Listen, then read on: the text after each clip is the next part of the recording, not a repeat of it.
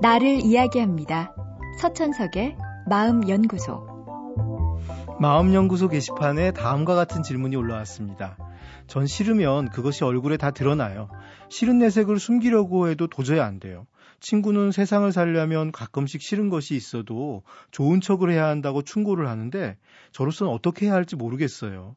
또 자신의 마음에 충실하라는 이야기도 있잖아요. 그러다 보니 뭐가 옳은 것인지 헷갈립니다.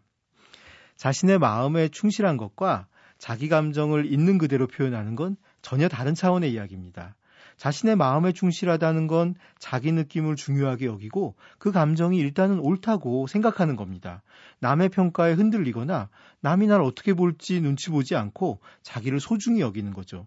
이건 자기가 자신의 내면을 다루는 태도입니다. 반면 자기 감정을 있는 그대로 표현하는 건 외적인 태도입니다. 어떤 감정을 자기가 갖고 있어도 그걸 모두 남에게 보일 필요는 없습니다. 때론 내 감정이 소중하니까 남에게 보여주지 않을 수도 있습니다.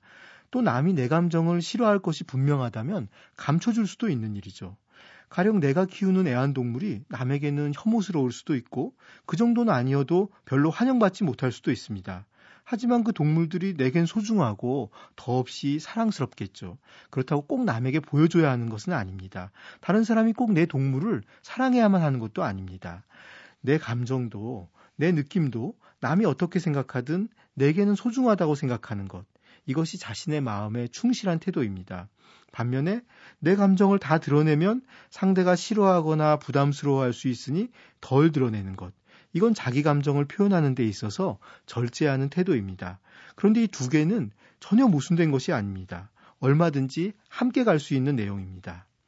물론 사람마다 감정을 느끼는 강도도, 표현하는 정도도, 숨길 수 있는 능력도 차이가 납니다. 많은 부분 타고나는 면이 크다고 하죠. 하지만 만들어가는 부분도 있습니다.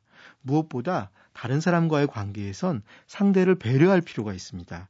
내 감정이 있다고 하더라도 관계를 해친다면 오히려 내게 해가 될 수도 있겠죠. 가끔은 내 감정을 지키기 위해서 더더욱 감정을 덜 드러내야 하는 경우도 있습니다.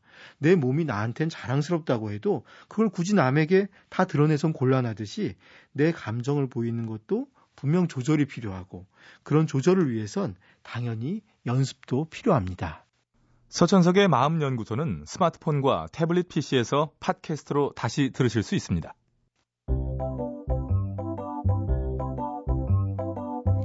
서천석의 마음연구소. 지금까지 정신건강의학과 전문의 서천석이었습니다.